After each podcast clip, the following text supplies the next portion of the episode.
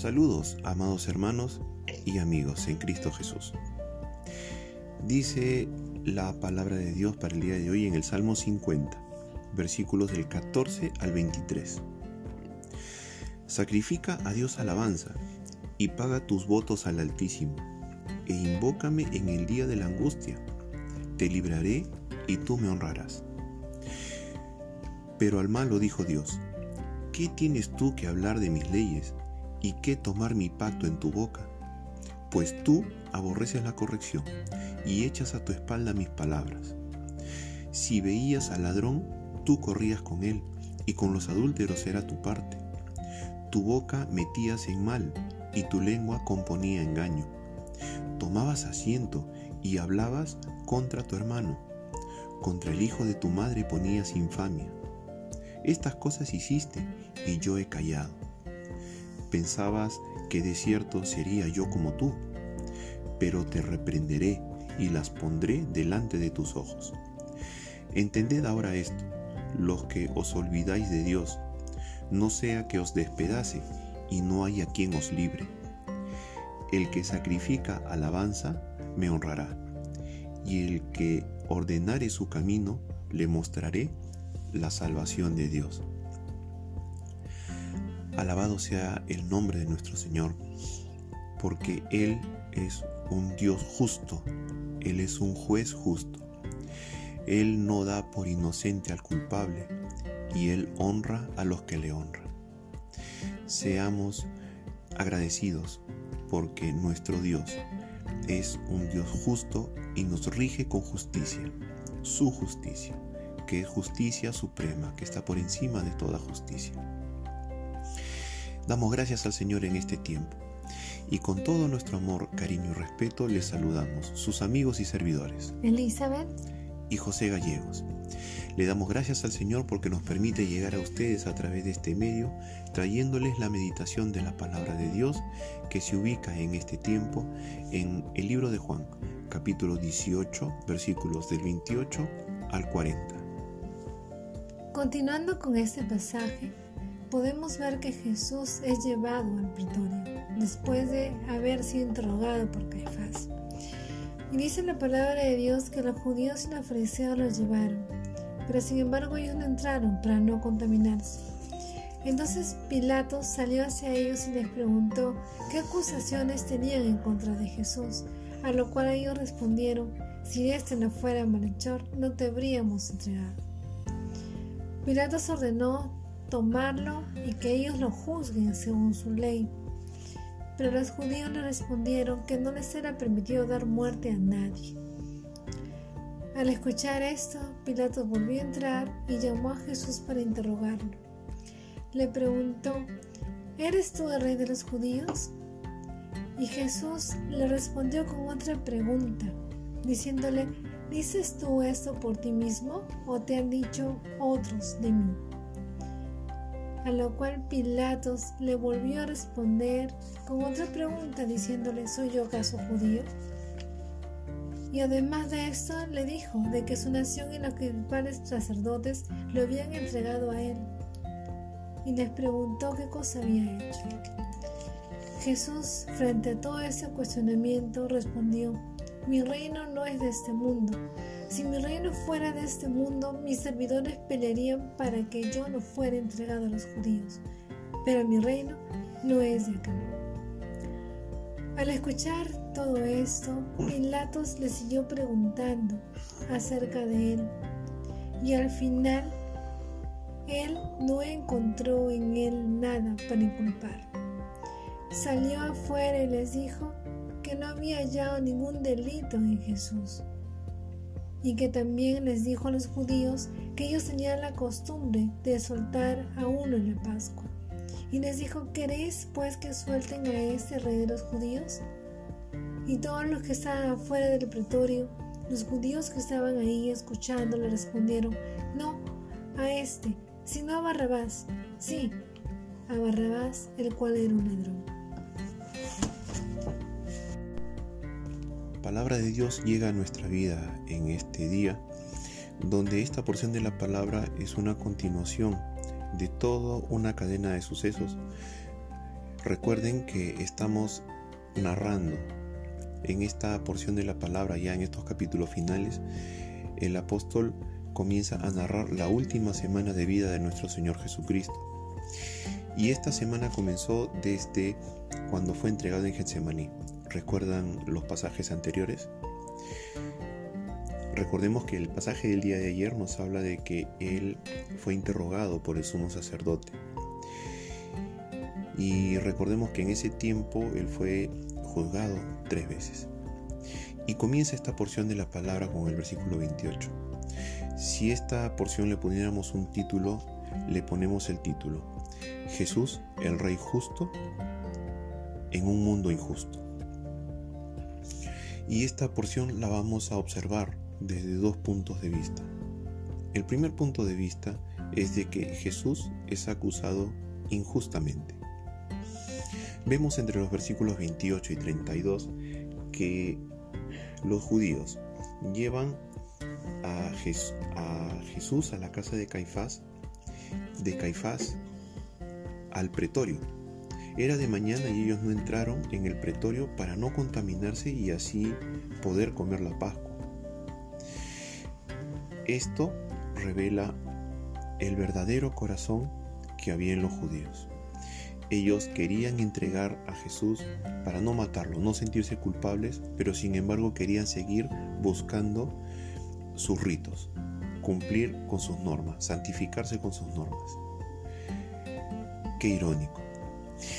Y vemos también este mismo comportamiento en el versículo treinta y uno. Sucede que ellos, los judíos, lo entregan a Pilato y Pilato lo entrevista. Pero al no encontrarle nada lo regresa, y en el versículo treinta y uno Pilato le dice: tómenlo ustedes y júzguenlo según vuestra ley. Pero ellos le dicen: a nosotros no nos está permitido dar muerte a nadie. Qué irónico. Si repasamos el Evangelio, hay dos episodios donde, uno donde ellos casi matan a una persona, la mujer adúltera, casi la matan a pedradas, y no necesitaba la intervención de Roma. Y el otro hecho es en la muerte de Esteban. No necesitaron de la presencia de Roma para matar a un justo, solo porque declaró que él seguía la enseñanza de Jesús. Qué irónico. Aún, aún con todo eso, ellos decían que no, no les estaba permitido dar muerte. Hipócritas. Una vez más, el Señor Jesús tenía razón de ellos. Hipócritas. La hipocresía de, lo, de los fariseos, ¿no? Por sus costumbres y ritos religiosos, ¿no? Y no obedecían la ley. Ellos querían mostrarse buenos, pero no querían hacerse responsables de esta, de esta determinación. Ellos, recordemos que en el pasaje anterior ya lo habían hecho tres interrogatorios para culparle, y como no podían encontrarle nada, lo llevaron a los romanos. Qué irónico. Esto es una situación donde ellos muestran bondad, muestran cautela, muestran respeto por las normas, pero sin embargo sus actos dicen todo lo contrario. Amado hermano y amigo, ¿cómo está tu relación con Dios en este tiempo? ¿Te importa realmente guardar las formas exteriores que tu obediencia a Dios? Esto es algo a lo que los judíos en este punto se vieron muy confrontados. El segundo punto es: Jesús es procesado injustamente. Aquí vemos la parte del interrogatorio de Pilatos con Jesús, donde le vuelve a preguntar que si era rey de los judíos. Y Jesús le vuelve a responder con otras preguntas, lo cual indica de que durante todo ese proceso él no estaba defendiéndose como cualquier otro acusado lo haría, sino que estaba buscando la forma de cómo saber la información que tenía Pilatos acerca de él. Él probablemente quería saber de qué lo estaban acusando. Pilatos seguía interrogando a Jesús, y Jesús le responde y le dice: que su reino no era de este mundo, y que si fuera de este mundo, sus servidores pelearían para que él no fuera entregado a los judíos, pero que su reino no estaba acá. Y esto lo podemos saber claramente, porque aunque él es el rey, y él el rey asignado por Dios, los judíos no aceptaban el reinado de Jesús. Al contrario, no aceptaban su autoridad, no aceptaban el poder que Dios le había asignado al Hijo unigénito, sino más bien lo rechazaban y trataban de matarlo. Y esto es lo que vivimos también hoy en día. Este mundo no es un mundo donde Dios reina, sino es un mundo donde el enemigo está reinando. Cuando Jesús dice que este mundo no es de él, se está refiriendo a que su mundo no es un reino de hombres apartados de Dios, sino que es un reino de hombres que están en comunión con Dios. Ese es el reino de Dios. ¿Y cómo podemos ver el reino de Dios aquí en la tierra? Es a través de su iglesia, ya que él reina sobre su iglesia, y su iglesia, aquellos que han entregado su vida a Cristo, aquellos que aceptan su señorío y gobierno de Cristo sobre sus vidas y lo reconocen como rey. Ese es el reino de Dios, a lo cual en ese entonces no estaba pasando. Y es por ese motivo, en cuanto a lo que decía Jesús, a la verdad, tampoco Pilato se entendía. Y al final Pilato le dice, ¿qué es la verdad? Y esa pregunta hace referencia a la incredulidad de Pilato en relación a la verdad. Realmente no quería saber qué era la verdad, ya que él estaba frente al dueño de la verdad, que es Jesús. Recordemos que Jesús y su palabra son la verdad. Recordemos que Jesús dijo, yo soy la verdad, el camino y la vida. ¿Quién es la verdad? Jesús. Entonces, amado hermano y amigo, por todo lo que hemos escuchado en este día, podemos concluir que vivimos en un mundo injusto, donde vamos a estar expuestos a sufrir, pero recordemos que Jesús es un rey justo, en quien podemos confiar. Lo único que tenemos que hacer es afirmar nuestra comunión con Dios.